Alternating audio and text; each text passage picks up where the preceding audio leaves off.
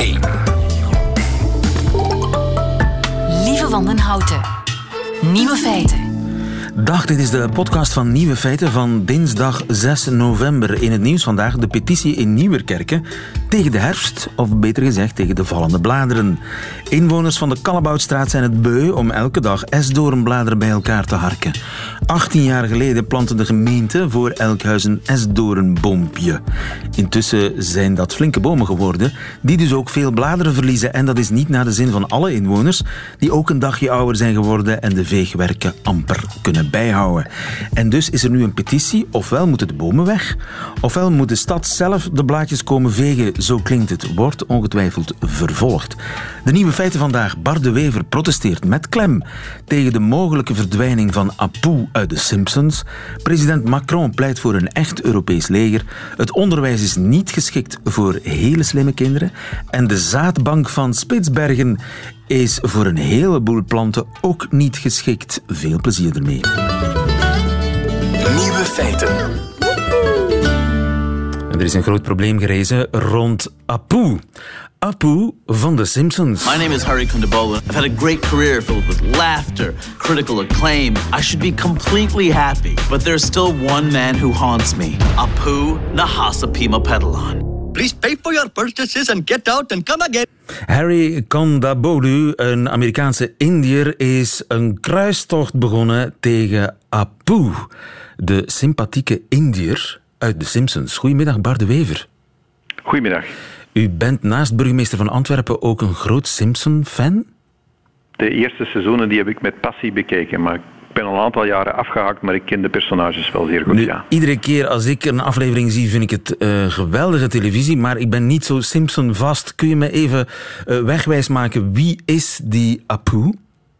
Apu Nahasapime Petelan is een Indische uitbater van een quickie market en is eigenlijk een soort uitvergroot stereotype van degene die je ook wel eens tegenkomt in een nachtwinkel waar iemand van Pakistaanse of Indische origine wel eens achter de toog pleegt te staan, die met een bepaald accent spreekt, veel te dure prijzen aanrekent omdat hij natuurlijk nachtelijk open is Ehm, en een type dat je wel eens tegenkomt en dat wordt uitvergroot op humoristische wijze. Op een briljante manier trouwens. En dat is precies waar die man met zijn documentaire, die meneer eh, Kondabolu, zich druk over maakt, hè, dat het een stereotype is. Ja, ai, no es bueno, denk ik dan. Om maar te zeggen dat er nog wel wat stereotypen in de Simpsons opduiken. Die Mexicaanse figuur, die ai, no es bueno bijvoorbeeld zegt. Bumblebee Man is zo de type van de slapstick-acteur uit Mexico. Hè, dus de laagwaardige televisie die daar wordt uitgezonden. Er is ook een homoseksueel, eh, Mr. Smithers, eh, die eh, redelijk stereotyp te werk gaat. Een Schot, Groundskeeper Willie, die ook niet flatterend is voor alle Schotten. Om dan van Homer zelf nog te zwijgen, die het type is van de dikbuikige, nogal domme, bierdrinkende en fastfoodverslindende Amerikaan, waar wij ook wel eens graag mee lachen. Dus als je de context van die hele reeks ziet, en context is heel erg belangrijk, dan gaat het hier over het van types eh, die wel bestaan op een humoristische wijze. En aangezien iedereen er wordt doorgesleurd, eh, vind ik het heel sterk dat iemand hier aanstoot aan neemt. Ja, en het is vooral dit zinnetje eh, dat aanstoot geeft, kennelijk. Thank you, come again. Ingesproken door een blanke acteur. Ja, eh, maar eerlijk gezegd, eh, wat Matt Greening zegt, eh, we leven in een tijd waar iedereen graag doet alsof hij beledigd is. Ik vind dat wel een waarheid. Hè? Dus als je dit soort vrijheid van expressie gaat aanvallen, eh, waar eindigt dat dan? En humor mag altijd nog een stapje verder gaan, denk ik. En humor is een heel belangrijk ventiel in een samenleving. Als je dat gaat dichtdraaien, dan draaien anderen het ventiel van de haat eh, verder open. Eh, mensen hebben, de, de lach werkt heel erg bevrijdend. En lachen met mensen, met elkaar, ja, dat is belangrijk. En dat is de prijs die je betaalt om in een vrije samenleving te leven. En die is, dat is bijzonder fundamenteel. En als iedereen zich gaat beledigd voelen door wat nogthans echt wel briljante en fijnzinnige humor is, ja, dan is de vraag, eh, wat, waar eindigt dat? Hè? Waar, waar eindigt die zelfcensuur? Eh, mag een blad als Humo dan nog in de rekken liggen? Als ik het gat van de wereld iedere week bekijk, wat ik persoonlijk het beste vind aan het hele weekblad, of zelfs het enige dat ik bekijk, ja, dat is seksistisch, racistisch tot in de hoogste graad. Ja, waar eindigt dan? Waar eindigt die zelfcensuur dan? Ja, voor alle duidelijkheid, Apu is nog niet weg uit de Simpsons. Er zijn geruchten dat de auteurs van de Simpsons hem zouden eventueel laten verdwijnen, maar dat zijn nog maar geruchten. Eh, er komt ook een, een burgemeester voor, geloof ik, in de Simpsons. Ja, die burgemeester die is uh, zo corrupt uh, als het maar zijn kan. Dat is een politicus zonder enige scrupule, zonder geweten, hmm. die alles doet om stemmen te halen, die ook uiteindelijk eindigt onder een valse naam in een taxi in Las Vegas als taxichauffeur. Uh, dus eigenlijk het type beeld van een peesbestuurder zou ik zeggen, als ik dan zelf ook eens mag lachen. Ah ja, oké. En is hij jouw favoriete figuur? Uh, nee, ik ben altijd een grote Homer-fan geweest. Want toen ik naar die reeks keek, beantwoordde ik ook zelf aan het uh, cliché van de dikbuikige uh, westerling die te veel bier drinkt en veel fastfood eet. En dat was eigenlijk mijn persoonlijke hero, uiteraard. Daar kon ik me wel aan optrekken. En ik vond het helemaal niet erg dat dat personage werd, werd in het belachelijke getrokken. Hè. Dus dat de dikkerd de comic relief is, dat is in de westerse cultuur al heel lang zo. Hè. Wanneer de dikke verschijnt, is het meestal tijd om te lachen. Als je dat allemaal niet meer kan verdragen, als je dat allemaal op je krachten begint te nemen, ja, dan wordt het een hele trieste samenleving. Hè. Wij worden gevraagd, als je nu over Apoe spreekt, om het multiculturalisme te aanvaarden als een realiteit. En dat is ook zo. Dat betekent dat we mensen op straat tegenkomen die we niet onmiddellijk herkennen, die we zelfs niet onmiddellijk kunnen thuisbrengen, uh, die niet altijd onze taal spreken, die een godsdienst hebben die we vaak niet kennen. Wel, ik zeg u, de Simpsons, denk ik, brengt veel Amerikanen wel in contact met uh, bijvoorbeeld de Brahmaanse godsdienst van, van Apu, die ze anders denk ik nooit in hun persoonlijk leven zouden leren kennen. En die humor is een, een gemakkelijke weg ook om mensen tegemoet te treden. Als je daar allemaal aanstoot aan gaat nemen, ja, dan denk ik dat zij die, dit soort humor nog gaan brengen, maar op een hatelijke manier, om eerder op te roepen tot onverdraagzaamheid, dat die helemaal vrij spel krijgen. En in zo'n benepen samenleving zullen het niet, zal het niet de politieke correctheid zijn die wint, hè, maar eerder degene die dit soort dingen dan gaan gebruiken, om effectief uh, verdeeldheid te zaaien. Bart de Wever, dankjewel. Goedemiddag. Thank you. Come again.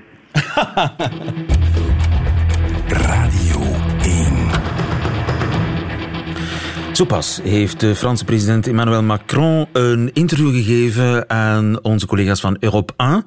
En de Franse president deed een opmerkelijke uitspraak. On ne protégera pas les Européens si on ne décide pas d'avoir une vraie armée européenne. Mm -hmm face à la Russie qui est à nos frontières et qui a montré qu'elle pouvait être menaçante. Une armée Mais européenne. on doit avoir une Europe qui se défend davantage seule et sans dépendre seulement des États-Unis et de manière plus soevereine. Heb ik dat goed begrepen? Een echt Europees leger wil Emmanuel Macron. Goedemiddag, Jo Koelmond. Goedemiddag. Je bent defensiespecialist verbonden aan het Egmond Instituut en uh, brigade-generaal op rust. Dat is toch niet niks, hè? Als de Franse president uh, openlijk pleit voor een echt Europees leger. Dat is niet niets, maar dat is ook niet nieuws. Wij zijn al eh, lang bezig met uh, te komen tot een Europese defensie. En ook in dat uh, Europees leger, zoals u het noemt, dat zal wel wellicht een samenstelling zijn van nationale legers. Maar ah, om dus dan zo echt is dat Europese leger niet, denkt u, dat hij bedoelt? Het is eigenlijk gewoon een samenwerking van verschillende legers. Wel, we gaan niet de fout maken die we in 1954 hebben gemaakt om te zeggen we gaan hier onmiddellijk een Europees leger vormen met Europese uniformen en het zal Europa zijn die beslist bijvoorbeeld dat Belgische militairen worden ingezet. Nee, maar waar we naartoe willen gaan, en dat was de les die we geleerd hebben in Joegoslavië, we wouden iets doen, Europeanen, we konden niet. De, de Verenigde Staten zeiden destijds nee. En daar stonden we dan met blauwhelmen en alles is scheef gelopen. En toen eigenlijk heeft al de Franse president, Chirac, samen met uh, de Tony Blair, Groot-Brittannië, gezegd: kijk, we moeten iets hebben in Europa. En sinds zijn wij bezig aan, stilaan, en de laatste jaren in versnelde pas, te komen tot een gestructureerde samenwerking op Europees vlak, zodanig dat wij niet zozeer voor open oorlog in Europa, want dan hebben we nog altijd de NAVO, zeer sterk, maar voor uh, vredesoperaties met een zekere autonomie kunnen optreden. Ja, maar Dus dat, dat klinkt toch nog altijd nieuw. zeer vaag, hè? want uh, une vraie armée européenne, ja, dat klinkt als een leger. En een leger is per definitie toch een zeer strak, hiërarchisch georganiseerd orgaan met een duidelijke top en een heel duidelijke beslissingsstructuur, waar je ja, op de grond, zeg maar, uh, niet te veel moet nadenken. Ik hoor u zeggen, een samenwerkingsverband, dat is nog altijd 28 landen die van alles in de pap te brokken gaan hebben. Dat wordt, dat wordt een, een, beetje traag leger, denk ik, als ik dat zo hoor. Tenzij, tenzij dat je komt tot één hoofdkwartier met een eenduidige politiek, met eenduidige doctrine en met eenduidige manier van inzet. Ja, en dat is toch wat Macron bedoelt, mag ik Dat is wat Macron bedoelt en daar, in, in die richting zijn we ook al aan het gaan.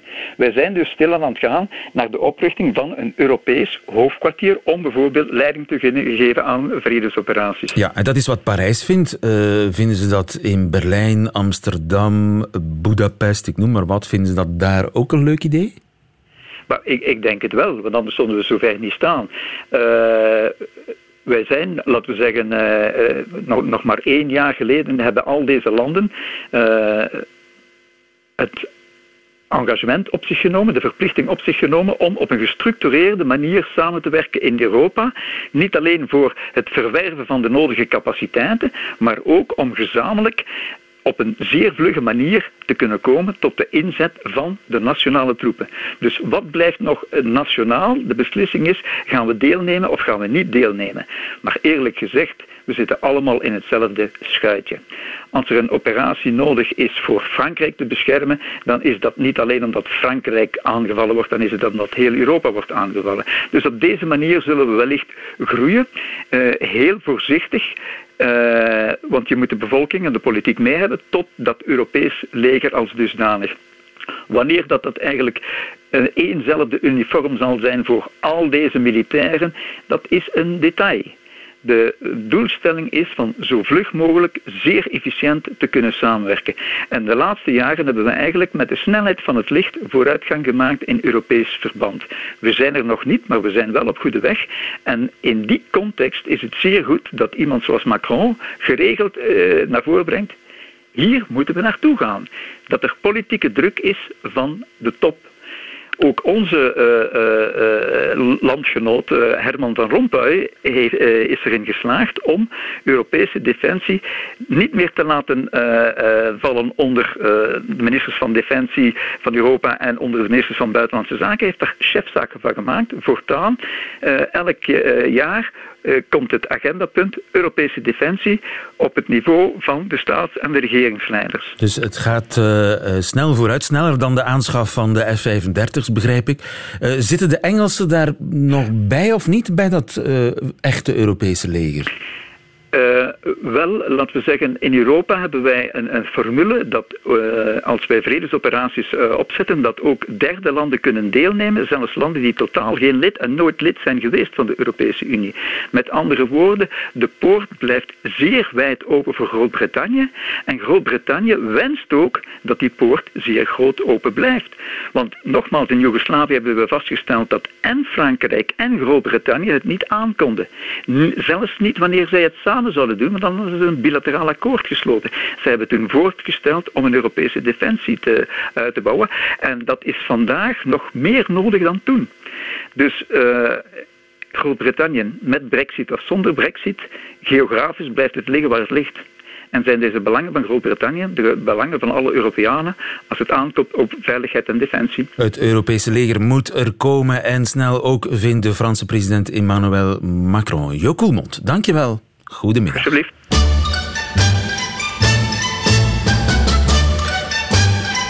Nieuwe feiten. Te slim zijn voor school, dat kan blijkbaar. Pedro de Bruikere, goedemiddag. Goedemiddag. Er is een grootschalig onderzoek gebeurd waar diverse Vlaamse universiteiten aan hebben meegewerkt. En uit dat onderzoek blijkt een probleem bij hoogbegaafde leerlingen. Welke leerlingen zijn dat? Dat zijn leerlingen heel specifiek met een IQ hoger dan 130. Ze hebben naar meer dan 3000 leerlingen gekeken en daarvan was een groepje, laten we zeggen, eh, zeer sterk behaafd, tussen 120 en 130. En dan heb je nog een groep die boven de 130 is en die worden dan vaak hoogbehaafd genoemd. Hoogbegaafd. En ik heb geen idee hoeveel leerlingen dat zijn. Is dat in elke klas wel één of is dat per school uh, één? Of hoe zit dat? Wel, uh, als je hebben boven de 120, dan komen we aan een 10 als we het hebben over boven de 130, dan hebben we ja, afgerond 2,5 procent. 2,5 procent, dus niet zoveel. En wat is het probleem met die hele, hele slimme kinderen, leerlingen, jongeren? Wel, dat is heel opvallend. Als we kijken naar de groep tussen 120 en 130, die zijn in feite zeer betrokken bij onderwijs. Maar als we kijken bij 130, dan zien we dat daar een heel pak ja, zich toch wel begint te vervelen en zich niet genoeg uitgedaagd voelt. En wat doen die dan? Op café gaan zitten? Uh, niet noodzakelijk. Het is niet zo dat ze direct negatief gedrag gaan vertonen, maar ze vervelen zich wel, ja. Is verveling op zich een groot probleem? Nee, maar daardoor daalt ook de motivatie. Ze hebben het gevoel dat ze niet genoeg uitgedaagd worden. En doordat ze niet genoeg uitgedaagd worden, ja, is onderwijs voor hen ook niet echt het leukste. Nu, moet wel één ding zeggen. De spreiding, dat wil zeggen, de verschillen in die groep zijn groter dan bij de, de leerling met gewone intelligentie. Maar toch zien we dat daar het gemiddeld het wel tegenvalt. En dat er ook heel pak dus zijn die echt op, op school zeggen van ja, ik ga naar school, ik doe het wel, maar ehm, ik zou wel wat meer willen. Ja, ja, maar het kan leiden tot schooluitval in bepaalde gevallen, tot, uh, weet ik veel, depressies, negatief gedrag in een minderheid van die minderheid. Wellicht. Nu, opgelet, u zei daarnet, er is een onderzoek gebeurd. Het onderzoek loopt nog, heel, loopt nog verder. Het is een longitudinale Nu hebben ze gekeken bij leerlingen bij het begin van het eerste middelbaar en al gekeken naar eerste resultaten. Maar dat valt wel op, ja. Is niet het grootste probleem dat we een enorm potentieel laten liggen van eventueel latere genieën, die we eigenlijk, mochten we ze meer stimuleren als ze 12, 13 jaar zijn, dat die veel verder zouden staan op hun 20ste, 25ste? Wel, dat is een redenering die je vaak hoort en er is iets zeker voor te zeggen. Meer nog, wat zien we als we kijken naar bijvoorbeeld de voorbije 15 jaar, naar de verschillende PISA-resultaten, dan zien we dat onze sterkste leerlingen, dat die groep steeds kleiner wordt. En je zou kunnen zeggen van, ja, is dat zo erg? Misschien wel. Ten eerste zien we uit dit onderzoek dat het niet echt noodzakelijk gepaard gaat met een beter gevoel. Enerzijds, maar ook, ja, dat zijn ook die, de, leerlingen die later mensen worden, die ook voor onze samenleving ja, misschien wat meer innovatie kunnen uh, veroorzaken, die ook de economie op die manier kunnen stimuleren. Alhoewel dat ik het argument van ze voelen zich niet zo goed op school ook wel een heel belangrijk argument vind, voor alle duidelijkheid. Zou je kunnen zeggen dat in de klas er te veel aandacht is voor de zwakke leerling en te weinig voor de sterke leerling? Wel, te veel vind ik een hele moeilijke uitspraak. Uh, in die zin van iedereen heeft recht op, op aandacht. Te weinig. Wel, de laatste jaren is er meer en meer dit gevoel gekomen. En ook als we kijken, uh, een van de architecten voor het gelijke kansenbeleid, die heeft al in verschillende artikels uh, toegegeven dat het niet de bedoeling was dat de sterke leerlingen vergeten werden, maar dat hij toch wel nu het gevoel heeft dat dat gebeurd is. Of de indruk heeft dat dat gebeurd is. Wat kunnen we daaraan doen? Eerst en vooral, de onderzoekers willen dit de komende jaren nog meer gaan onderzoeken, want uit uh, hun onderzoek kun je dat niet zien. Maar als we kijken internationaal naar andere onderzoeken, dan zien we bijvoorbeeld een paar pistes. Um, extra uitdaging. Dat zit trouwens ook al in de modernisering van het secundair onderwijs. Zit het idee van moeten die leerlingen meer kunnen uitdagen. Maar bijvoorbeeld ook iets dat, dat sommige mensen wat meer moeite mee hebben. En dat noemt versnellen. Bijvoorbeeld een jaar overslaan of over bepaalde delen de leerlingen sneller laten gaan. Waarom hebben mensen daar heel vaak moeilijke gevoelens bij? Omdat je dan afvragen van hoe zit dat met de emotionele ontwikkeling? Hoe zit dat dan met als je terechtkomt in een klas met allemaal oudere leerlingen? Nu, opgelet. Eerst en vooral moet je dan ook de vraag stellen, als je niet genoeg gestimuleerd wordt, is dat emotioneel ook een belasting? En ten tweede, nu is het heel vaak een uitzonderingsmaatregel. Maar als je het in feite normaler maakt dat leerlingen die sterker zijn sneller vooruit gaan, dan vervalt een stuk het uitzonderlijke. En ik denk dat dat wel deugd kan doen. Dus daar ben je wel voorstander van om uh, leerlingen sneller te laten opschuiven, zodat je bijvoorbeeld op je zestiende plotseling uh, al geneeskunde zit te studeren aan de universiteit? Wel, als we kijken naar internationaal onderzoek, dan zien we dat er iets heel opvallends gebeurt met leerlingen die versnellen. Namelijk, die gaan nog sneller beginnen leren. Nog sneller? Nog sneller. Um, nu, er zit een, een, soort van perverse prikkel in het onderwijs, is dat we in feite daarvoor scholen niet echt belonen. Ik bedoel, eh, zitten blijven is in feite een hele dure maatregel. Stel je voor dat het geld dat kan bespaard worden door leerlingen die minder tijd nodig hebben te versnellen, en dat geld geïnvesteerd wordt in leerlingen die uh, meer begeleiding nodig hebben, ja, dan is het een win-win voor iedereen. Maar op dit ogenblik is eigenlijk een, een leerling die uh, sneller door het onderwijs vliegt, dat is eigenlijk een kostenpost. Dat is een leerling minder.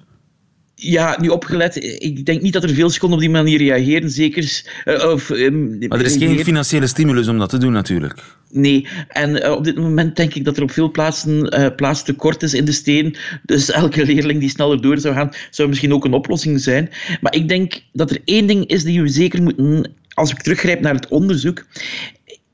Ik denk dat we vooral moeten kijken naar elke leerling apart. Omdat versnellen kan voor bepaalde leerlingen een voordeel zijn. Voor andere leerlingen die zeggen van ja, ik ben perfect gelukkig zoals het nu is. En prima. Mm, ik denk dat de belangrijkste les uit dit onderzoek tot nu toe is kijk naar de noden van elke leerling en ook dus ook naar de leerlingen die hoogbehaafd zijn. En wees een beetje soepel. Dankjewel, Pedro de Bruikere. Goedemiddag. Goedemiddag. Nieuwe feiten.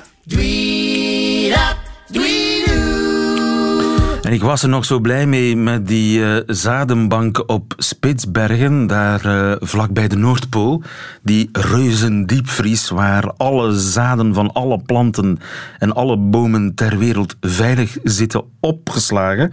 Beschermd tegen mogelijke zondvloeden, natuurrampen en klimaatveranderingen. Tenminste, dat is de bedoeling, maar er is kennelijk een probleem. Koen S., goedemiddag. Goedemiddag. Ongeveer een derde van alle plantensoorten die zouden ongeschikt zijn voor de zaadbank. Lees ik. Blijkt uit nieuw onderzoek. Ja, dat, dat is zo. De meeste zaden die uh, kan je gewoon drogen, die kan je uh, ultra droog maken, dan kan je die diepvriezen en op die manier voor heel erg lange tijd bewaren in een zadenbank. Maar niet zo voor een derde van de zaden die, uh, die we recalcitrant noemen of uitdrogingsgevoelig. Dus zij zijn eigenlijk niet meer levensvatbaar als je dat op die manier doet. En dat is uh, wel een verrassing, dat ding staat er nu. Uh, ja, dat is eigenlijk niet zo'n verrassing. We wisten dat al wel dat veel planten van het tropisch regenwoud dat die, uh, een hele hoge graad aan, aan uitdrogingsgevoelige zaden hebben. Ehm, ja, maar we wisten niet dat het zoveel was. Nee, we wisten niet dat het zoveel was bij de groep van de bedreigde plantensoorten bij de bedreigde plantensoorten dan nog, dus dat maakt het dubbel zo erg. Ja, want dat is eigenlijk hetgeen waar we ons op focussen. Hè. We, de, de millenniumdoelstellingen zijn vertaald in het eh, biodiversiteitsverdrag, dat op zich dan weer vertaald is wat de planten betreft in de Global Strategy of Plant Conservation. En daar hebben we eigenlijk het engagement aangegaan wereldwijd dat uh, tegen 2020 75% van al die bedreigde plantensoorten, dat daar uh, zaden van bewaard worden. Uh, ex situ noemen we dat dan, hè, dus ergens niet in de natuur, ja. dat die bewaard worden voor de toekomst. En ik vergat het te zeggen, maar jij werkt natuurlijk voor de plantentuin van Meissen en die plantentuin van Meissen die werkt aan dat project mee. Ja, wij zijn eigenlijk ook verantwoordelijk voor wat Belgische grond, grondgebied betreft, om die bedreigde plantensoorten te gaan verzamelen, de zaden daarvan. Um, ja, dat is, dat is uh, natuurlijk uh, hetgeen waar wij voor staan. Er zijn nu bedreigde plantensoorten die uh, nog steeds bedreigd zijn, die dus niet in die diepvries kunnen. Zijn daar bekende planten bij? Um, waar men dan voor waarschuwt zijn inderdaad dingen uit, uit de tropische streken, maar ook bomen. 33% van de boomsoorten die houden zich eigenlijk, uh, zijn niet zo gemakkelijk te drogen of te diepvriezen. Um, ja, fruitgewassen en zo, uh, ook trop, weer tropische dingen, cacao, mango, avocado. Uh, dat zijn allemaal dingen die moeilijker te bewaren zijn via de gewone... Ja, maar die zijn voorlopig toch niet bedreigd, hè, dacht ik? Wel, er zijn, daar gaat het dan eerder over rassen die bedreigd zijn, um, die men ook wil bewaren. Maar inderdaad, wat de wilde plantensoorten betreft, en zeker wat ons grondgebied hier betreft, daar zit eigenlijk die, die graad van, van uh, uitdrogingsgevoelige zaden eigenlijk veel lager. Dus wij zitten op dit ogenblik aan, aan 44 procent van de Waalse bedreigde plantensoorten en aan 43% van de Vlaamse uh, bedreigde plantensoorten die we in onze zadenbank hebben.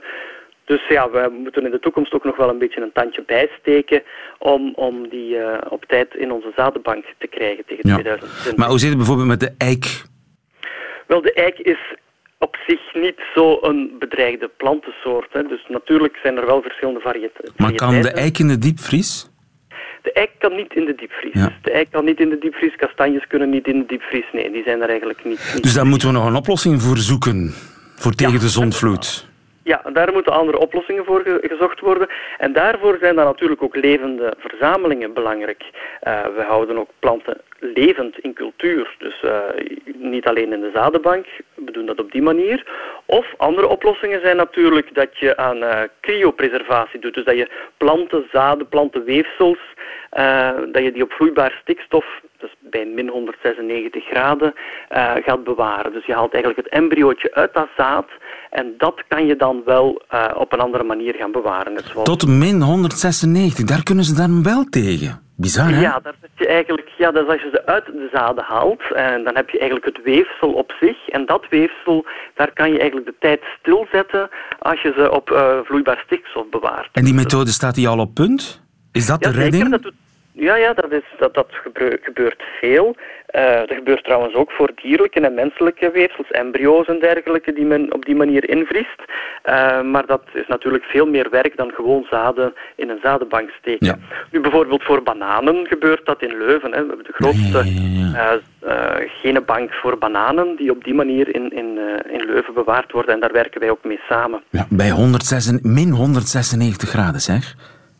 Ja, inderdaad. Niet te geloven. Maar goed, de zaadbank van Spitsbergen is uh, niet ten dode opgeschreven, ze is gered, bij wijze van spreken. Je kunt, die, die methode het zal iets meer kosten, langer duren, maar het komt goed. Het komt goed en ook bij ons komt het goed, want de Vlaamse overheid heeft nog uh, extra middelen ter beschikking gesteld om vanaf volgend jaar nog die uh, bedreigde plantensoorten van ons land uh, extra te gaan inzamelen, zodat die in onze, onze zadenbank, dat is niet in Spitsbergen, maar dat is in Meissen, dat die daar bewaard worden voor de toekomst. Laat de zonvloed maar komen. Dankjewel Koen S. Goedemiddag. Goedemiddag. Nieuwe feiten. Middagjournaal. Beste luisteraars. Ik was gisteren tijdens het Leids Filmfestival naar de film White Boy Rick. En die film, die was niet ondertiteld. Ik keek naar twee mannen in een auto en ik probeerde te begrijpen wat er werd gezegd. Een van de twee moest White Boy Rick zijn en die andere man, dat was dan waarschijnlijk zijn vader. Ze spraken Texaans. Het was totaal onverstaanbaar. Soms begon een van de mannen opeens heel hard te lachen, dan was er blijkbaar iets grappigs gezegd. In de bioscoopzaal groeide een zekere onrust. Als die hele film zich in de auto ging afspelen, dan werd het een hel om hier naar te kijken en te luisteren. Twee Japanners naast een draaiende wasmachine waren makkelijker te verstaan.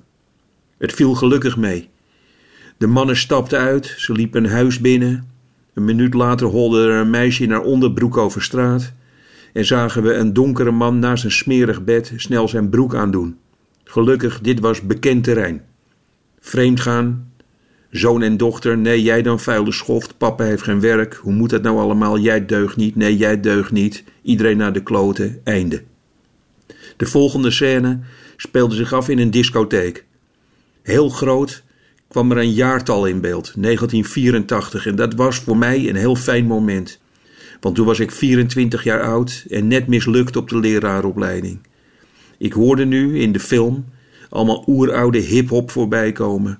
Platen die ik zelf in 1984 had gekocht. De nostalgie kroop langzaam onder mijn huid. En zo ging dat dus gisteren. Ik keek naar een film over moord en doodslag in Detroit. Naar mensen die geboren waren om te mislukken, naar trillende meisjes op een matras hunkerende heroïne of naar crack.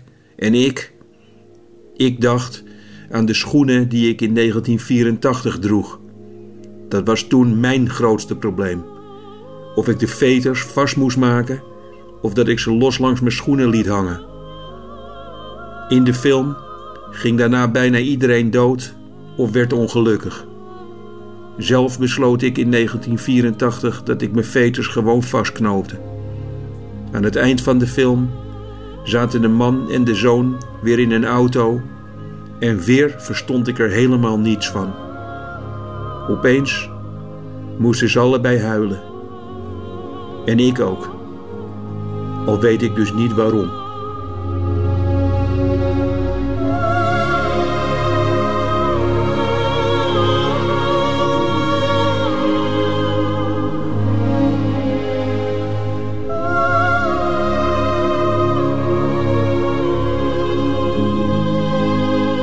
Middagjournaal met Nico Dijkshoorn. Meteen het einde van deze podcast.